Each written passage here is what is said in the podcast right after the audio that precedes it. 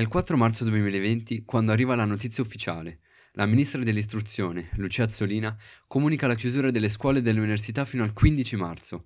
Bambini liceali esultano, credono che si faccia una vacanza in più durante l'anno scolastico, ma gli eventi non seguono proprio questo percorso. Il 9 marzo 2020 il governo italiano, sotto il primo ministro Giuseppe Conte, impone una quarantena nazionale, limitando i movimenti della popolazione tranne che per necessità, lavoro e condizioni di salute, in risposta alla crescente pandemia di Covid-19 nel paese. Per 69 giorni gli italiani si ritrovano rinchiusi tra le mura della propria abitazione. I ragazzi studiano a distanza, sfruttando tutte le piattaforme che vengono offerte, Google Meet, Zoom, Blackboard, eccetera. Sprovvisti, i professori cercano di adattarsi ad insegnare da casa propria, guardando attraverso uno schermo adolescenti sperduti.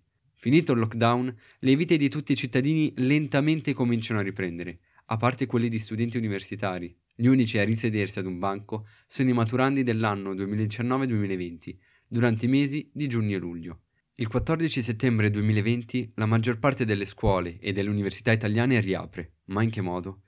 Marco da Jesolo ci scrive Ho iniziato quest'anno a Ca' Foscari a Venezia e in pratica abbiamo un'applicazione, MyUnive, che ci permette di prenotare il posto in presenza. Ovviamente le aule sono al 50% di capienza, perciò l'altra metà degli studenti deve seguire le lezioni da casa. Per evitare che chiunque cerchi di prenotarsi velocemente per assicurarsi il posto, è stato fissato un limite del 50% di presenza in sede. Perciò, su 4 giorni a settimana, io posso scegliere se farli tutti e quattro, ma poi stare a casa tutta la settimana successiva, oppure se fare due e due, e così via. In più abbiamo un QR code per entrare nella sede, così che non possano entrare persone strane. Il sistema ti permette di avere una certa libertà di scelta, ogni persona, volendo, può seguire solo da casa, perciò lo trovo efficace e applicabile. Un sistema ben ingegnato quello dell'Università Ca' Foscari, la quale ha analizzato in maniera ottima le possibili scelte degli studenti ed ha trovato un meccanismo che possa permettere a tutti i partecipanti di frequentare le stesse ore di lezione in presenza. Ma se da un lato vediamo come egregiamente è stata affrontata questa emergenza da questa università, dall'altro troviamo la disastrosa organizzazione di una scuola raccontata da un nostro anonimo. Allora, innanzitutto saluto Dennis e tutti voi ascoltatori e parto subito col dire che secondo me questa situazione non andrà avanti per molto perché nella mia classe, come in tutto l'istituto, ehm, non, non va la connessione, o non va la connessione oppure i microfoni non vanno perché la scuola non si è attrezzata per avere buoni microfoni o una connessione che vada per tutte le classi. E mm, secondo me non può funzionare neanche perché mm, eh, anche se abbiamo un metro di distanza la mascherina è obbligatoria Ora sono 4, ma poi saranno 6 ore al giorno. All'intervallo non, non, è che dobbiamo stare seduti ai banchi, però comunque non si può stare troppo lontani dal banco e troppo vicini ai propri compagni. Però allo stesso tempo, nell'entrata e nell'uscita dalla scuola, si forma una ressa per uscire specialmente perché eh, i bidelli non aprono eh, abbastanza cancelli per uscire, un cancello rimane sempre chiuso anche se quella dovrebbe essere un'uscita. Quindi mh, mm, concludo col dire che mh, mm, secondo me le scuole non si sono attrezzate abbastanza per questa situazione e che mh, mm, sempre a parere mio prima o poi chiuderà la scuola se continuiamo così. La cosa che più mi ha fatto arrabbiare della gestione delle scuole è stata la continua proroga a prendere delle decisioni consistenti, si è arrivati a parlare solamente nelle ultime settimane delle varie modalità che avrebbero dovuto seguire scuole e università e l'unico grande cambiamento attuato dallo Stato è stata l'introduzione dei banchi con le rotelle.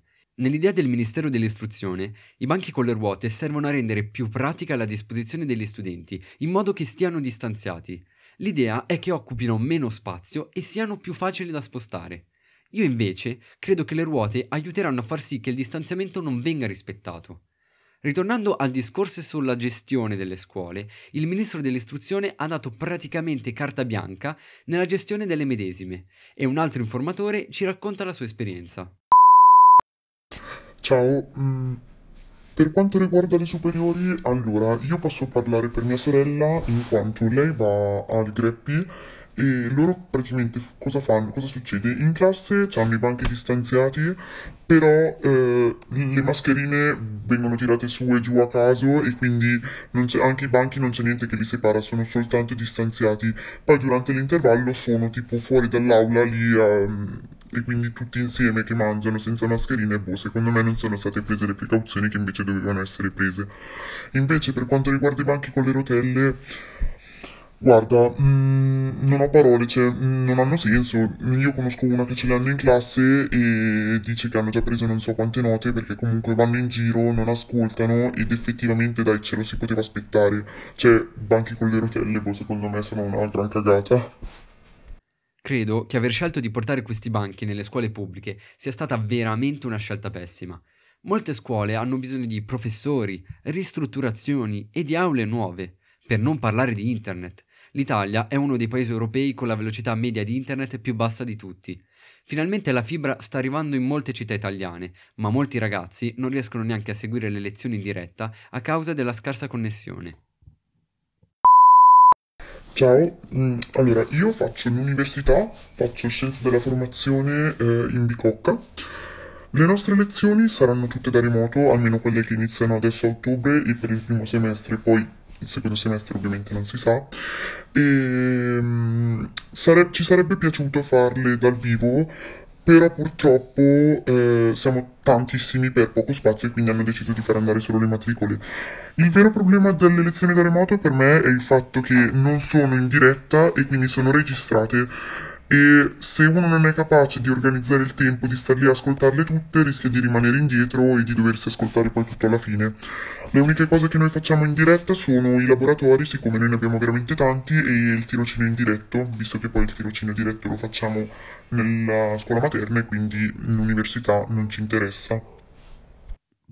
La presenza conta, è tutto ciò che vogliono gli studenti italiani. Finora tutti gli alunni che ho incontrato mi hanno riferito che non ce la fanno più a rimanere a casa. I giovani hanno bisogno di contatto sociale. Ciao a tutti, vorrei soffermarmi sugli effetti positivi che il coronavirus ha fatto alla didattica della mia università, l'Università Cattolica. Dopo lunghi mesi di lezioni solo in streaming, da settembre finalmente siamo potuti rientrare anche in presenza. Ovviamente non possiamo andare tutti i giorni, però quei pochi giorni in cui andiamo fanno la differenza. E gli altri giorni li alterniamo con eh, lezioni in streaming che saranno tutte registrate e disponibili sulla piattaforma della, dell'università. E volevo proprio focalizzarmi su questo aspetto, sul fatto che finalmente abbiamo la possibilità, due possibilità di fare lezioni in presenza, per chi vuole, per chi vuole frequentare, ma anche online. E in più possiamo vedere le lezioni tutte le volte che vogliamo e perfino vedere le lezioni di altri professori della nostra università, basta iscrivendoci a, ai loro corsi e lo vedo, lo trovo un aspetto molto molto positivo. Ovviamente sta a noi accogliere questa possibilità e sfruttarla al meglio. Dennis, io come ben sai frequento l'Università Cattolica di Milano e non ho ancora eh, iniziato le lezioni di nuovo anno, dato che siamo un- una delle ultime facoltà a riprendere e sono molto curioso appunto di eh, vedere poi come verrà gestita, come verrà affrontata questa particolare situazione Covid, certamente inusuale, e ritengo che comunque non si debba assolutamente precludere la possibilità di eh, poter frequentare in sede l'università. Eh, siccome a parer mio è un luogo eh, anche di eh, confronto con altri giovani della, della nostra stessa età ehm, e appunto può essere un luogo di arricchimento reciproco con eh, ragazzi che ad esempio condividono i nostri stessi interessi o perché no interessi diversi eh, pur mantenendo ovviamente sempre le dovute eh, norme richieste eh, per eh, il distanziamento sociale. Ringraziamo Miriam e Alessandro per la loro testimonianza riguardo all'Università Cattolica di Milano. Soffermiamoci un attimo sull'ultima frase di Alessandro. Un errore che compie chiunque riguarda questa definizione di distanziamento. Il distanziamento che tutti noi dobbiamo tenere è di tipo fisico, non sociale, appunto. L'uomo è un animale sociale e ha necessità di scambio e confronto. Sì, ciao, parto subito facendo una divisione.